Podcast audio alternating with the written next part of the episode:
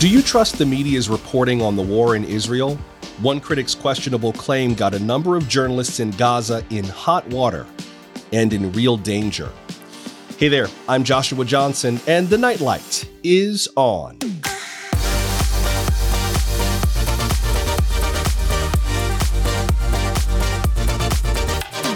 Tonight on the show, I've got a bone to pick with a group that's upset over mainstream coverage of Israel. They basically accused some photographers covering Gaza of being complicit with Hamas. That led two Israeli politicians to say those journalists should meet the same fate as the terrorists. What does it really take to cover a war? I'll explain ahead. First, my thoughts on Senator Joe Manchin. He's not running for re election, raising new problems for Democrats. It could reshape his party's election strategy, which I suspect is just the way he likes it. Today's episode comes from this week's live stream. Watch live or anytime on Twitch, YouTube, or Facebook. I'm still on social media at Joshua Listening, and you can email me, joshua at nightlightshow.com. Let's dive in with the latest from Washington and the latest jumping up and down about Senator Joe Manchin. We mentioned this yesterday on the program that the senator posted on his Twitter yesterday that he is leaving the US Senate. He has been in public office for a very long time. He was a state lawmaker, he was the Secretary of State in the state of Nevada. And now he was also the governor of the state of Nevada, and now he is a senator there. Posted his remarks here. There's one piece of those remarks that I think is worth hearing, and I'll play that for you in just a second. But there's been a lot of talk about what this is going to mean. There's some speculation that he might try to run for president, that that is the reason why he is leaving the Senate. I don't know if I fully believe that, but at least that's the speculation. And he says that he's just going to talk to people across the country about political division now and, and, and getting past our political divisions. Now, if you know anything about me, you know I'm a very pragmatic person. I like connecting to all kinds of people from every walk of life. I do not like bickering. I don't mind political arguing, right? You, you're you're entitled to believe what you believe about your politics, but I don't like to see people just kind of harping on one another in ways that are not actually productive. So the idea of talking to the American people about their divisions makes sense to me. However, there's a few things that I think you should know in terms of the context for this and some of the speculation. For those of you who don't know me well, I was the founding host of a show on 1A on, on NPR called 1A, which was a talk show, a daily national talk show, two hours a day, based in Washington. So I lived in Washington for three years. I got hired about a week and a half after Donald Trump won the election. So my entire time in Washington was spent during the Trump administration. And I got to see DC in a very intense time in its history when even longtime pundits and longtime commentators were very clear that they had no idea where things were going. I remember one of the very first people that reached out to me after the show launched was Cokie Roberts, God rest her, who was a longtime political commentator for NPR and for ABC News. Cokie Roberts took me out to coffee early in my time on 1A. She was so gracious, so sweet, just lovely, exactly the person that we remembered from television. And she asked me, like, how are you settling in? I was like, I'm still trying to find up from down. And she's like, we all are. I've been here for a very long time. I don't know what's going to happen. So I say that partly because if you are looking at today's politics and you feel like which way are things going, nobody knows. Nobody knows. If you feel confused about what's happening, that is normal. The people you see on TV are doing their best to give you their analysis and their punditry and their prognostication and whatever. No one really knows. We are in uncharted waters. In a way, that's great because it means that you and I have an opportunity to influence, to make an impact on the world in which we live like never before because the rules are kind of being thrown out. But let it give you a little bit of comfort that if it seems insane, you're not the crazy one. Everyone is like, what is going to happen? That's normal. That is actually quite normal. With regard to Joe Manchin, let me show you a few things that I think are worth looking at. The president thing I think is dumb, and I'll tell you why in a minute. First of all, I know that he infuriates a lot of people, right? On both sides of the aisle. He is often very cagey. He keeps his views very close to the chest. He does not negotiate in public, as they say, which I always found annoying when politicians would say that, like, you work for public. Why, why won't you talk to public? Public won't know what you're thinking because public is paying your pension. You got a public pension paid by public. So John Q. Public needs some answers. That always annoyed me. But that's one of the things that was always his stock in trade and also gave him a lot of political power. In negotiations, people really had to go to him and talk to him very specifically. Senator Kyrsten Sinema from Arizona is very similar in that way, in that she is a moderate Democrat or was a moderate Democrat. She is now an independent. She left the party after she got the party's support to become a senator. We'll get to that in a second. But they have been these kind of wild cards. Now, currently, the independents in the Senate caucus with Democrats. Bernie Sanders from Vermont Angus King from Maine, and Kyrsten Sinema from Arizona. All three of them caucus with Democrats generally. Kyrsten Sinema has said she's not going to do that as a rule. She doesn't know which way that she's going to go necessarily. So again, she has been dealing in mystery and it has served her pretty well. Let me show you a map that I think is going to clarify something about the future in 2024. And this is now a very important reason to watch the Senate. We were already planning to watch the Senate closely no matter what. This changes things even more.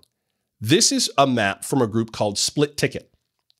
One of the metrics that Split Ticket does is what they call wins above replacement. Wins above replacement, for those of you who know baseball, is a sabermetrics term. If you've ever if you ever saw the movie or read the book Moneyball, sabermetrics is that statistical model that Moneyball is about. Wins above replacement basically is a way of measuring how many games a baseball team would have won with a particular player in their roster, as opposed to just a typical player who was coming out of the league at that time. So, how much better off am I with you as opposed to somebody else who I could have gotten? This, what you're looking at now, is Split Ticket's map from the 2018 Senate races, the last time that Joe Manchin won re-election. The terms are six years, so that was his last race. And they measured the wins above replacement as they see it based on the caliber of candidates from either party, the typical Republican candidate, the typical Democratic candidate, how they performed and how they would have performed based on the actual candidate who ran specifically. Number one among Republicans is right over here in the state of Washington. That nine percentage point wins above replacement bump, that is for Republican Senator Susan Hutchinson. Who's got the highest Democratic score on that map? The deepest blue. Right. It's Joe Manchin in West Virginia. And it's not even close. 31 percentage points above the typical Democrat running at that time. It's not even close. Now, what does that mean? Now, next closest, you got right here, is Alabama, 16 points. That would be, I'll show it to you here on the scale. Roy Moore, Doug Jones running against Roy Moore in Alabama. Now, what does this tell us? This tells us that there's a real concern among Democrats, understandably, about the party's ability to hold seats in states that tend to lean more Republican or more purple. So you've got, for example, in Alabama, that's 16 points. That's Doug Jones in Alabama. That 11 points in Montana, that's Jon Tester in Montana. So you've got these more moderate Democrats who tend to do better than the typical Democrat would have done in those states. That's why you see states like, say, New York, which are very light blue. It's a very Democratic state, so a typical Democrat would have probably done just fine in the Senate race. It's those deeper blue states that are more important to Democrats generally, because those are races that Democrats can easily lose. But because they had Democrats who were moderate enough to appeal, they were able to win those races. Does that make sense? Let's continue, and I'll show you a little bit more. There's a, uh, a lot of people who do punditry, punditry in Washington. One of the ones that I trust the most is the Cook Political Report. Amy Walter is the head of Cook Political Report now. They are nonpartisan. They are they you have to pay for full access. So I pay a couple hundred bucks a year to get full access, which is in the context of what I do. I mean, Bloomberg costs a few hundred dollars a year, and Bloomberg I think is worth it too. But Cook Political Report does predictions and projections about which ways races are leaning. Is it a solid Democratic leaning race in terms of who might win? Republican? Is it likely leaning or a toss up? Cook Political Report says, and I will show you this latest remark from them, that now that Joe Manchin is out, West Virginia is solid Republican. That's their prediction. Here's what Cook Political Report said about the nature of the race now. Quote, Ultimately, Manchin may have already been a dead man walking, but his exit makes it official. Putting West Virginia in the Republican column, Democrats can't afford to lose a single more state on the map, and that is only if they keep the White House. Ohio and Montana are next most logical pickups. I'll show you more about that in a minute, along with Arizona, where Manchin's fellow centrist Senator Kyrsten Sinema has yet to make her own reelection plans official after becoming an independent late last year. Not having her frequent ally running again might influence her decision, considering a brutal three way race is looming if she does run. Goes on to say, quote, there are four other states we rate as lean Democrat Wisconsin, Pennsylvania, Nevada, and an open seat in Michigan that all overlap with competitive presidential battlegrounds as well. Democrats can't sugarcoat the Manchin news, but argue this isn't a fatal blow to their chances, unquote. And then they have a statement from one of the top officials with Democratic Senate campaigning. Here's the thing I want you to see from Cook. And this is what I think is most useful and most interesting from this survey. Here's their chart of the races in terms of how they see them leaning right now. This is their rating summary. This is something that's that's if you subscribe to Cook, and I'm not saying you should or shouldn't, but if you do, this is the kind of thing that people get. So it's the overall look. And here's what they mean by these ratings. So solid, not considered competitive, likely, also not considered competitive, but could maybe get spicy. Lean, competitive, toss up, competitive, and it, and it could go either way. Right now, 23 of the seats the Democrats hold are up for reelection this November, this coming November. Solid seats, easily California, obviously. They've got an open Senate seat because of the death of Senator F- Dianne Feinstein. Connecticut, Chris Murphy. Delaware's got an open seat. Mazie Hirono in Hawaii. Elizabeth Warren in Massachusetts. Maryland's got an open seat. Angus King, who I said, an independent who caucus with, caucuses with Democrats, he's running for reelection. Amy Klobuchar, and on and on and on. These seats look very, very, very safe. Come to New Jersey. Bob Menendez. He is facing prosecution potentially on charges, on accusations of acting as a foreign, foreign agent. But even that seat is considered to be likely held by a Democrat. Even if something happens to him, the party will likely hold on to it. These lean Democratic states, some of these just came up. Michigan's got an open Senate seat. Jon Tester in Montana, Jackie Rosen here in Nevada, Bob Casey Jr. in Pennsylvania, Tammy Baldwin in Wisconsin. A number of these are presidential battlegrounds. Michigan, Pennsylvania, Wisconsin, Nevada is an early primary state. The GOP caucuses in January, the Democratic primaries in February. We mentioned Kyrsten Sinema, toss up. Sherrod Brown in Ohio is also considered a toss up. And now that Joe Manchin is out, solid Republican. That's the prediction from Cook Political. Look at the Republican seats that are up for reelection and the balance of where they sit on the scale. 11 Republican seats are up for reelection. None of them is considered anything less than likely to be reelected. None. All those seats are considered solid Republican seats. The only two that are considered at all competitive are Senator Scott, Rick Scott in Florida, and Ted Cruz in Texas. Ted Cruz faces a potential uh, challenge from a Democratic congressman in Texas who might actually give him something of a run for his money. When Ted Cruz won re-election last time, he won it basically by a point. He won with 50.9%. So he is not considered in a strong position. Rick Scott was the governor of Florida not the strongest of Republicans, though he's also been a high ranking figure in Republican fundraising. So the party might rally to his aid, put a lot of money behind his campaign, and so on. Everything else is considered a very safe seat. So there are no Republican seats up for reelection this year that, at least according to Cook, are anything other than a lock. They're not even competitive. Now, the Democrats have one seat that is not even a chance, at least according to what the good money looks like in terms of the future of that seat. So Democrats have yet another reason to say, thanks, Joe, based on all that's gone on in the last few years. This is not good for Democrats, but they do have some races where they may be able to make up some ground. But in terms of gaining ground over Republicans, mm, I, I don't see it. I just do not see it.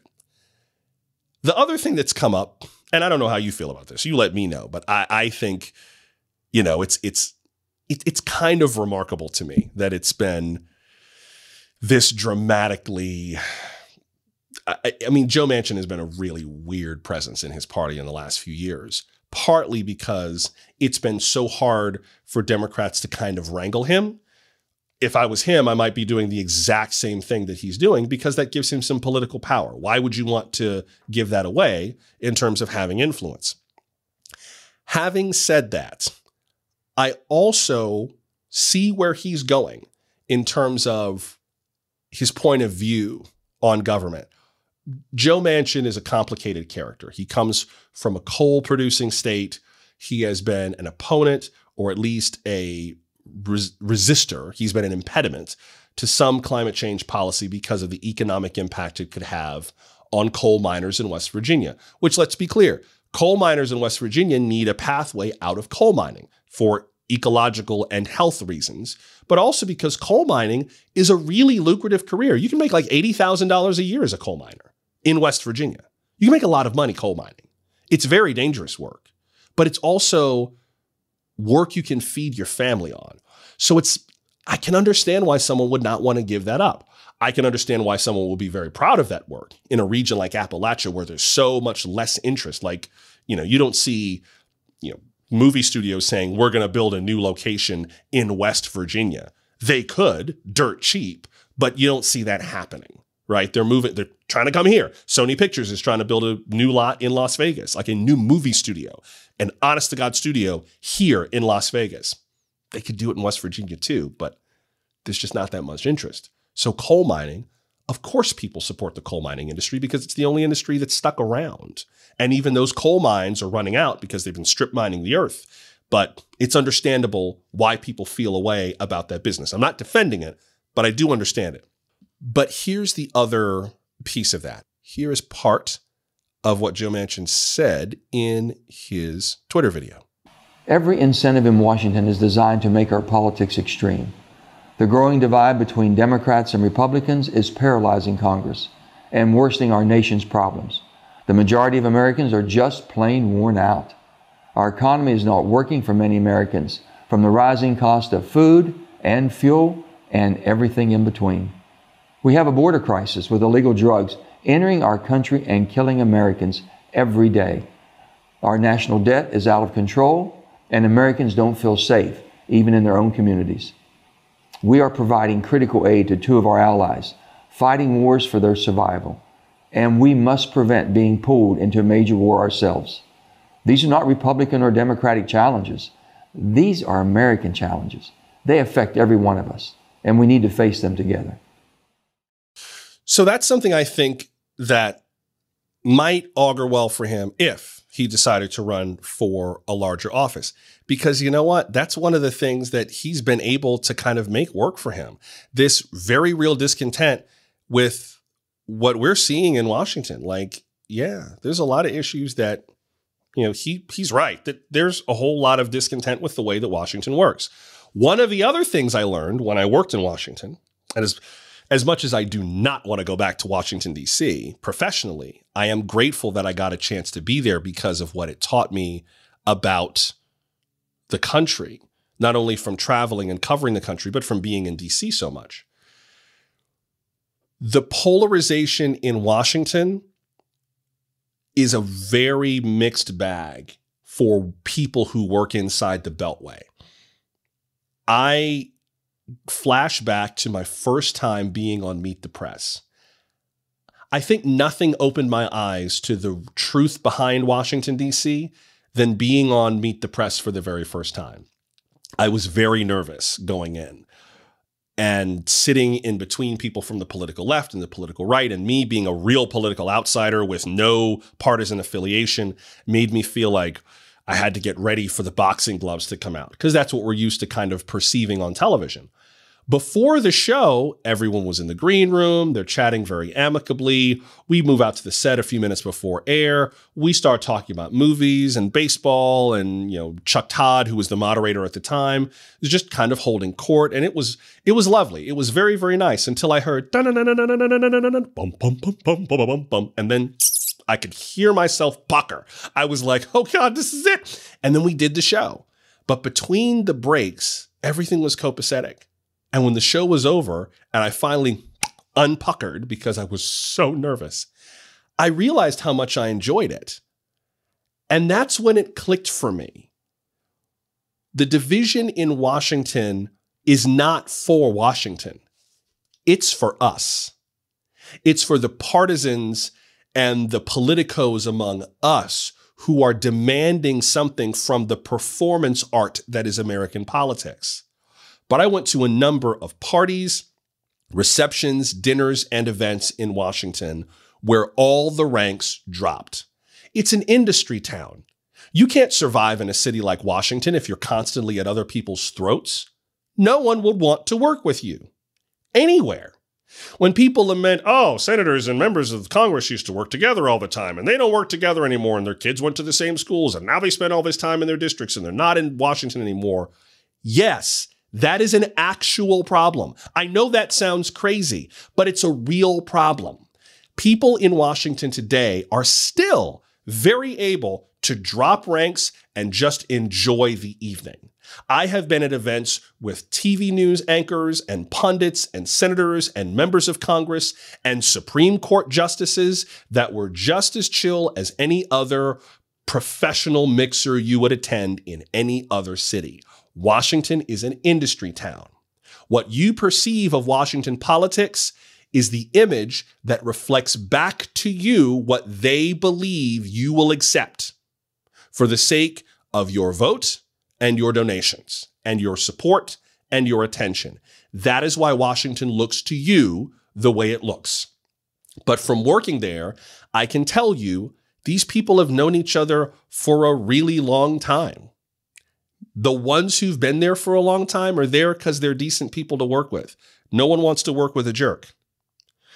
So, on top of Joe Manchin saying that Washington rewards polarization, the worst part of it is that the industry itself is not as polarized as it presents itself to be. It's this weird false image. I remember being in the business and going, God, I wish people could watch what happens before Meet the Press airs and after. That's the part of the show I really want to see. That's what I want you to see. I want you to see how collegial Washingtonians are to one another compared to the act they have to put on for us. That is the biggest problem with our political polarization is that it's performance art. It may come from real ideological places, but the consensus and the relationships are not depicted. And that's a real shame. So I'm here to tell you don't buy it. When you see it, even if they're saying something they truly believe, do not buy this notion that all the Democrats hang out over here and all the Republicans hang out over there and they are just jet sharks all day long. That is not true. That is not the way Washington works. And it's about time that Washington owned up to that for our sake so that we could catch our breath. One other thing I would want to note there's been some talk about whether or not Joe Manchin might run for the president of the United States. As I said, because of his centrism, I guess that's possible.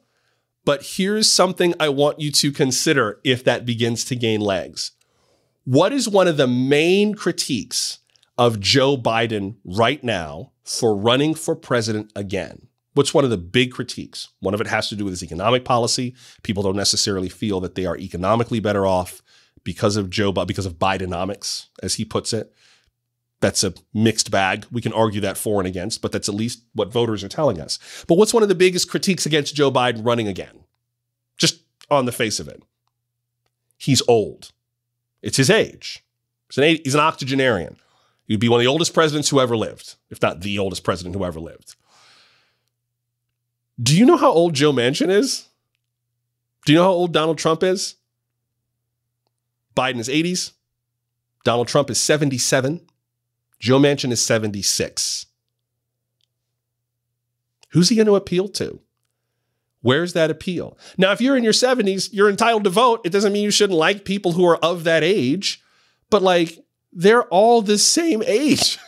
they're all on the exact same thread of the AARP call list. Like they're all in the same bracket. And the electorate these days is more diverse than ever. It is getting younger. And I think as a result of the war in Israel, young people will be at the polls this year. They are not going to be silent in 2024 at all. Do you really think that's the candidate who's going to unseat Joe Biden and or Donald Trump? Is another septuagenarian? Eh, maybe. But if the critique of Joe Biden is to be believed, I don't see how Joe Manchin is a better analog for Joe Biden just because he's like four years younger, five years younger. Is that enough? You tell me. Maybe it is enough, particularly because he has been a successful Democrat in an extremely Republican state. I mean, Donald Trump won West Virginia in 2020 by 39 points. So maybe, but uh, I don't see it. I think if you want a new generation of leadership, Joe Manchin doesn't count. Now, maybe he could pull enough people away that Democrats would go, oh, God, we got to figure this out. If he runs, and again, to be clear, he has not declared that he's running for the presidency. But if he did, I just don't see the appeal. I don't see the appeal. Not to not to dunk on the guy, but like, mm, I don't, I don't see it.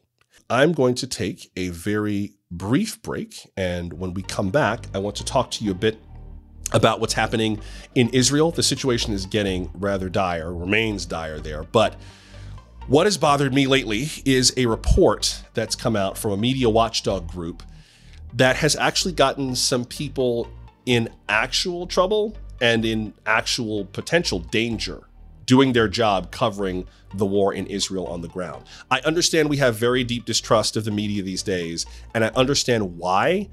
But I think if you're going to criticize, you can't be worse than the people you're critiquing. And this critique is actually problematic. I will explain what I mean when we come back in three minutes.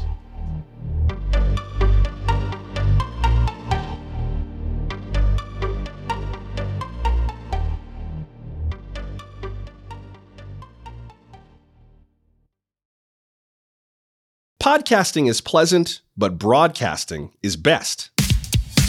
Starting the Nightlight showed me how much I miss live interaction, connecting with you in real time. To me, it's more fun, exciting, and meaningful. That's why the Nightlight is expanding to live streaming. Today's youth have revolutionized broadcasting, streaming themselves playing video games or just being silly. Well, consider me a revolutionary. America needs more spaces to connect about the issues that matter, programs that are smart, kind, and fun. No one needs to wait for permission, not anymore. I can do it myself, but only if you help out. So follow me on YouTube, Facebook, or Twitch to get updates on my next live streams. I'm experimenting with different times of day, and some will be spontaneous, so keep an eye out for updates. I'm still on Facebook at Joshua Listening, now I'm on Twitch at Nightlight Show, and I'm on YouTube at The Nightlight Show. Join me live on any platform to share your questions and thoughts in the chat. Watch on demand anytime, or catch the highlights here on my podcast. Let's take this to the next level and make the nightlight shine brighter than ever.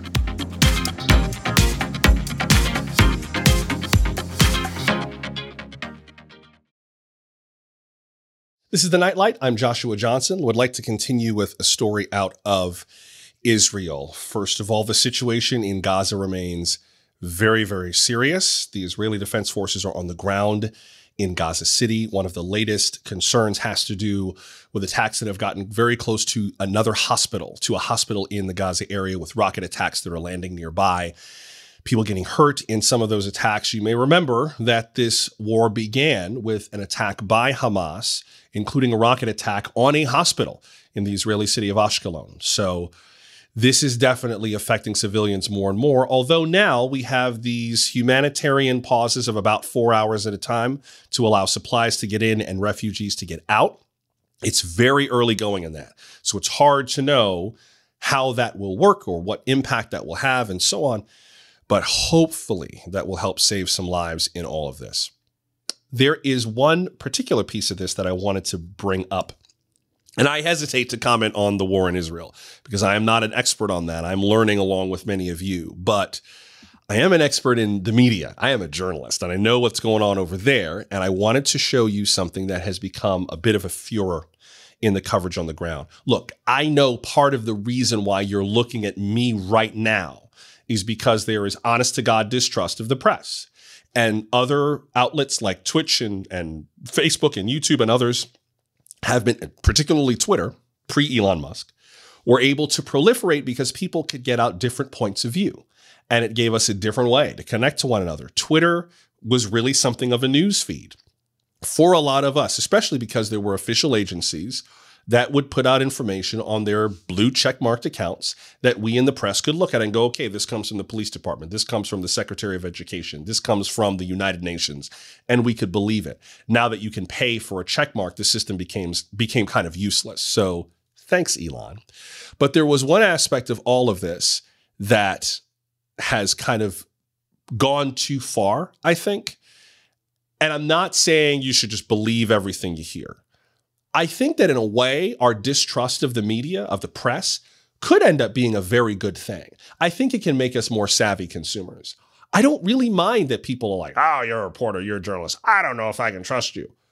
Well, good, you just met me. Why would you trust somebody you just met? And I think for a lot of young people, that's another way to look at their distrust of the media. They're just meeting us for the first time. Why would you trust someone who you just met, especially someone who claims to be a figure of authority. I think it is wise for young people to go, I don't trust you.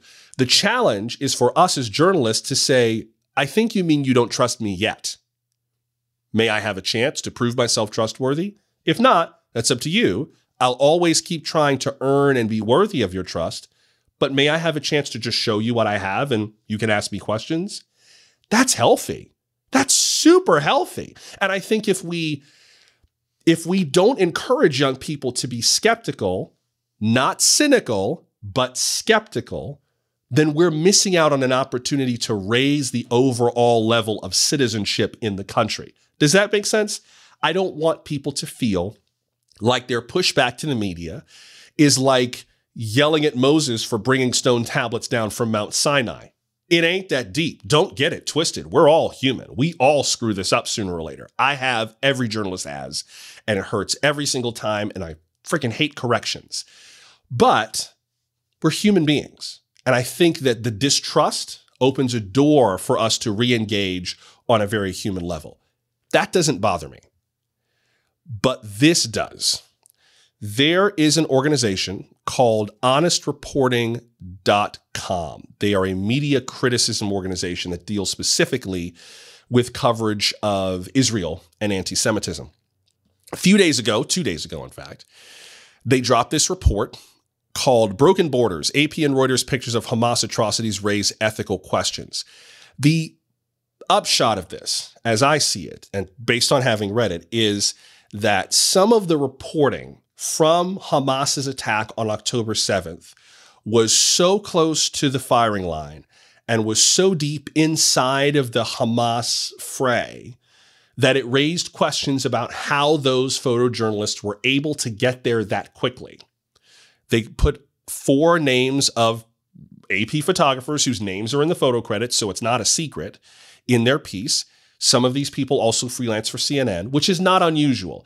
If a news organization doesn't have a bureau in that area anymore, as many American news organizations don't have anymore because of Wall Street, then they might work with freelancers on the ground. That's not unusual. This is also an argument for maintaining foreign bureaus, but that's a that is a diatribe for another day. So they go through some of the reports. Some of the tweets on X where he where one of the photographers talks about being live from inside the Gaza Strip settlements and on and on. This is a selfie that he posted with someone who turned out to be one of the leaders of Hamas. Don't know how that picture came about, but it is not unusual again for journalists who are in war zones to document their presence with people who are combatants because it helps them get in and out.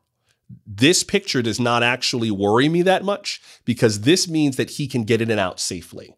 And if I am a reporter and I'm able to connect with people on the ground who are combatants, get in, get out safely, that allows me to report there and it allows me to be safer to survive war coverage. The number one cause of death on the job for journalists around the world is assassination. Journalism is extremely dangerous work. There was a news anchor in the Philippines last week who was reading a radio news report and got shot in his studio live on the air. Journalism is dangerous, especially in other parts of the world. Here's the piece of this honest reporting report that bothers me. If you scroll further down, lays out all these bits and pieces, criticizes some of Reuters' coverage, which, you know, you can criticize the coverage if you want. Here is the key of this. And I think that this bottom part before the reactions update kind of tells the tale. Here it is. Quote, let's be clear. News agencies may claim that these people were just doing their job. Documenting war crimes, unfortunately, may be part of it, but it's not that simple. It is now obvious that Hamas had planned its October 7th attack on Israel for a very long time. Its scale, its brutal aims, and its massive documentation have been prepared for months, if not years. Everything was taken into account the deployments, the timing, as well as the use of body cams and mobile phone videos for sharing the atrocities. Here's the key part. Quote, is it conceivable to assume that quote unquote journalists just happened to appear early in the morning at the border without prior coordination with the terrorists? Or were they part of the plan? Even if they didn't know the exact details of what was going to happen, once it unfolded, did they not realize they were breaching a border?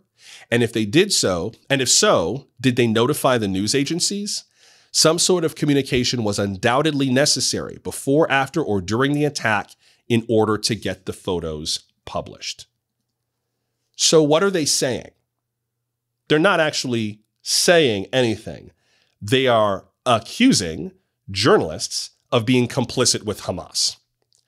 That is an enormous problem. They are accusing journalists who are working to try to get the story of being complicit with Hamas because they were at the scene of the crime. Okay. The aftermath of this has been extremely intense and pretty swift. A number of news organizations, including Reuters, the AP, CNN, the New York Times, have pushed back on this. A few of them have cut ties with some of the journalists involved, but stood by the reporting. And I want to be clear they cut ties, but they stand by the reporting. I think that's an important distinction too. I can see, and I'm not inside these companies, so I can't tell you directly, but I can see how if I was a news manager, it's almost like having an operative whose cover is blown, right? I don't want you to get in more danger because often the people who we call photojournalists in these areas, they are all purpose producers. They're photographers, they're sound technicians, they're producers, they're bookers, they're fixers, they're drivers, they're translators and interpreters. They do a little bit of everything. And those people, when we fly out, they still live there. So if I have someone who's in Gaza or who's in Ramallah or who's in Sana'a or who is, you know, who is in Rafah, any of these hotspots, who is able to get me and my team in and out safely, I don't want them hurt, right? I don't want them to do some work for us and then they have to bear the responsibility for the work that they did under extremely difficult circumstances. So I get making the decision to cut ties with them for everyone's safety. Here's the larger issue, though. That has also brought condemnation from Israeli politicians. Danny Danon, who's Israel's former ambassador to the UN, and former Defense Minister Benny Gantz condemned any journalists who knew about the attacks. This is from an AP write up. Any who stood idle while killings took place that day, quote, are no different from terrorists and should be treated as such, unquote. Excuse me? Journalists who witnessed an attack, a terrorist attack, should be treated like terrorists themselves? What? This is the impact of this group's report. That's how fast this moved. If you've never heard of Honest Reporting, this group, honestreporting.com, before today, we have something else in common. But think about how fast this has made an impact that an Israeli politician would just fire off, like off with their head, at someone who witnessed an atrocity, who documented it for the world. Now let's let's take honest reporting and let's let's go down this rabbit hole. Lord help us. Let's go down this rabbit hole. Suppose, just suppose these people did know and they didn't say anything about it. Let me ask you something. If you knew that your neighbor, that all the neighbors on your block were going to attack City Hall, we're going to try to blow up City Hall tomorrow because they told you, how much would you be worried about your family before you called it into the police, who may also be in on it? Who are you going to tell? Who would you tell? I sometimes think about Tom Brokaw, the former anchor and managing editor of NBC Nightly News. He was at the Brandenburg Gate on the night that the Berlin Wall fell in 1989. How did he know? Was he complicit with the East German government? No. He got a tip. He made some phone calls and flew to Germany on a hunch. He said, This is going to happen. And then while he was there reporting, happened to be in the right place at the right time when the East German communist government read a statement that basically lifted all the restrictions and the rules. And he rose his hand and said, Excuse me, it sounds like people can just come and go as they please. Am I hearing this right? And they said, Yes, that's, that's what this means. And Tom Brokaw said, Could I keep that little piece of paper, please? And the guy said, Yeah, here it is. Press conference ends. Tom Brokaw goes flying out of the room, calls NBC News in New York, and is like, the gate's open. The gate's open. They're letting people through. And NBC News got the story first. That's why he had that shot standing up on a high perch as the Berlin Wall fell in the distance, as people were screaming and coming through the Brandenburg Gate and singing and painting graffiti on it. That's how he got that story. Does that mean he was part of the East German government? Does that mean he was complicit? Was he an American operative who helped bring the Berlin Wall down? He's a journalist. That's our job. Our job is to understand how the world works. Remember, I told you that that is that missile strike from Hamas the beginning of the war hit a hospital in Ashkelon from the edge of Gaza. It's about seven, not quite eight miles.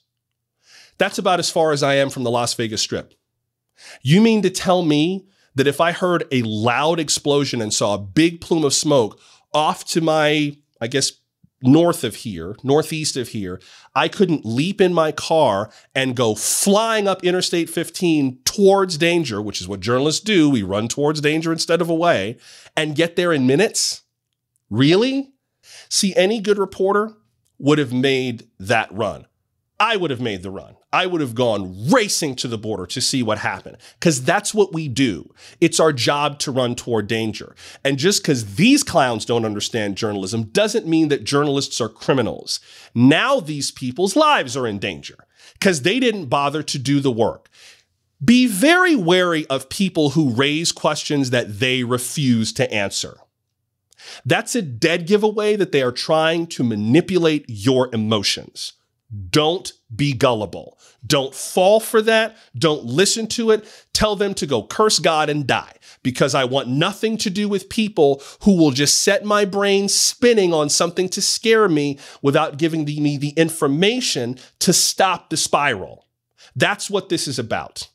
This is about trying to silence people whose coverage they don't like because they can't do the work. They feel powerless in the face of a different perspective on the world. And rather than compete with it, they try to cut the legs out from under it by saying, well, what if you're a terrorist? Be very wary of people whose job is to scare you. The best kind of journalism is not here to scare you. It's here to prepare you. I want to equip you to live in a confusing world at a confusing time. And if you don't like my perspective on something, that's fine. But give me something else to work with. Don't just raise the question because you don't dig it. That's just a lazy way to try to silence an argument you don't like. Here's the bigger problem Honest Reporting responded on Instagram to the pushback update. What's happened since we published our expose?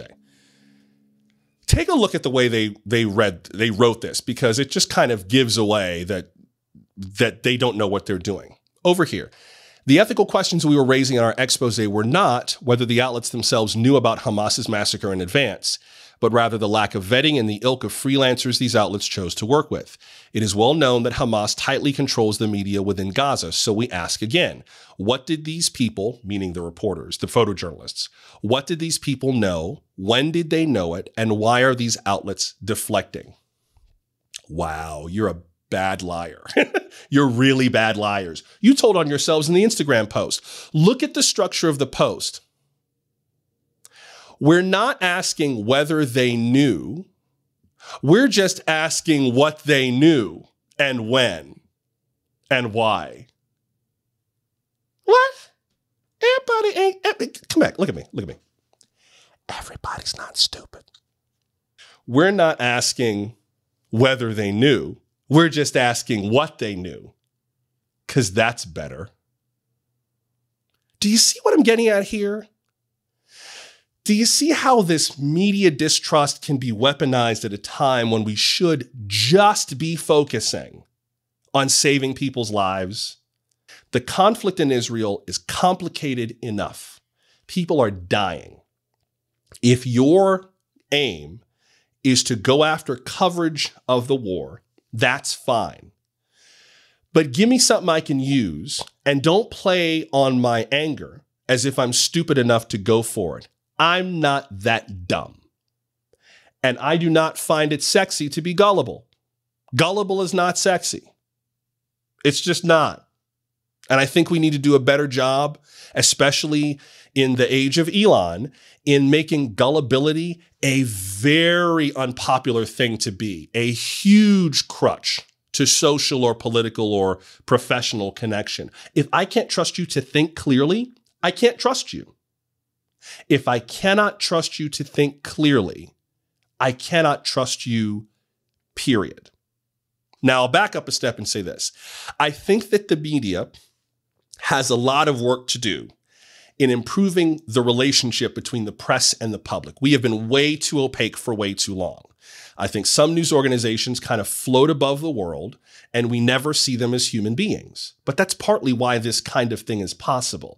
If you don't consider me as a journalist to be human, you have inherently dehumanized me. You will say and do anything that suits your purpose because to hell with me. Who, who gives a damn? No one's going to worry about me. No one's going to care if something happens to me.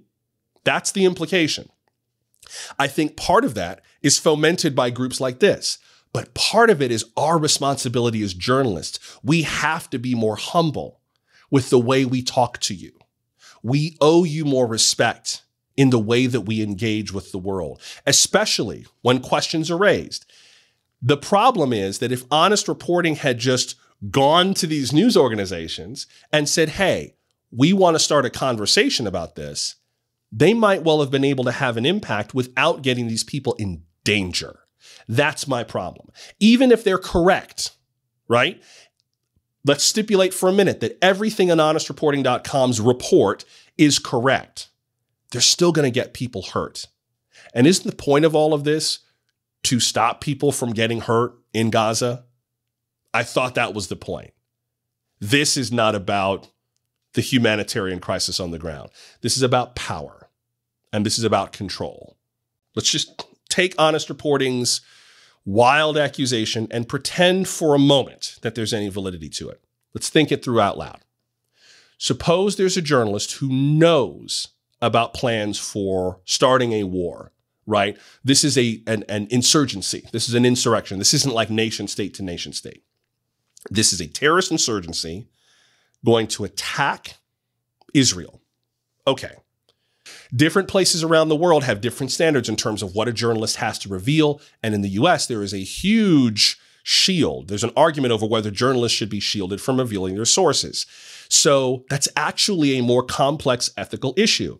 Do you want me to reveal that the terrorist down the block is planning something when there are ears and eyes everywhere, and that could get me killed.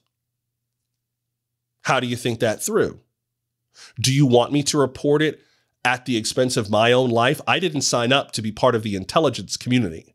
And if Israel cannot pr- protect itself from these kind of attacks, how much of the responsibility is on them?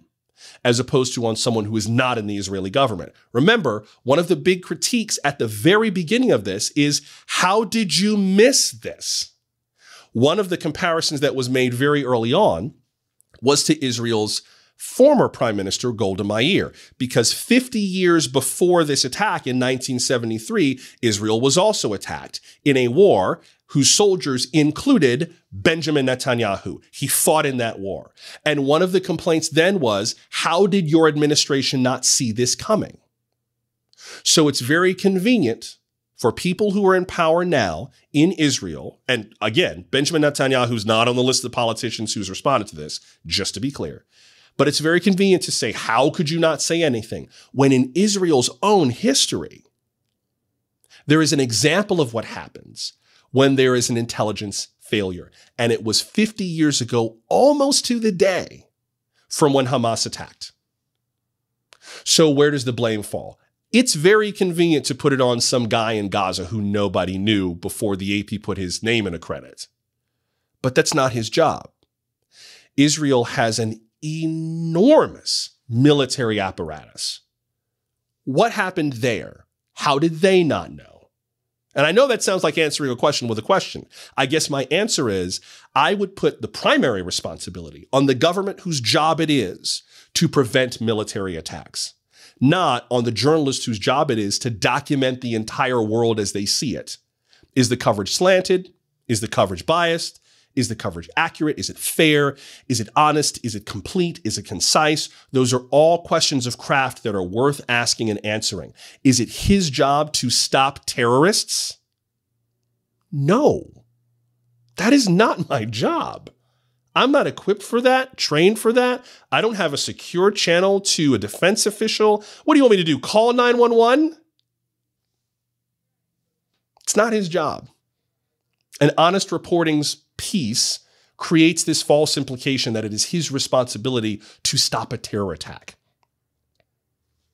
I have a hard time buying that. Maybe y'all see it differently. I, I think there are other questions that that argument then raises that would rapidly go off a cliff once you think them all the way through. I think journalism can be a tremendous help if we do it right. If we find ways to connect with people that are meaningful, that are powerful, that are valuable, we can help. This doesn't help. This actually does harm, and it could get somebody hurt. I, I don't see how that makes the world any better. I don't see how that supports the state of Israel. I don't see how that fights anti Semitism. I don't see how that helps the Palestinian people in their search for a peaceful life. I don't see how that prevents terrorist organizations from getting a stronger foothold. I don't see how that disadvantages the enemies of democracies around the world. I don't see what good that does. Just kind of reacting to reporting you don't like out of pique. I just think that's foolish. I just think it's foolish. Maybe I, maybe I'm too old, but I'm too old for that. That's it for now, but be sure to follow the show in your podcast app. You can also subscribe on YouTube, like this episode, and click the notification bell to get a heads up for new episodes. But wherever you listen, please do write a review. I'd love to hear from you on anything we talked about tonight. Email me, joshua at nightlightshow.com.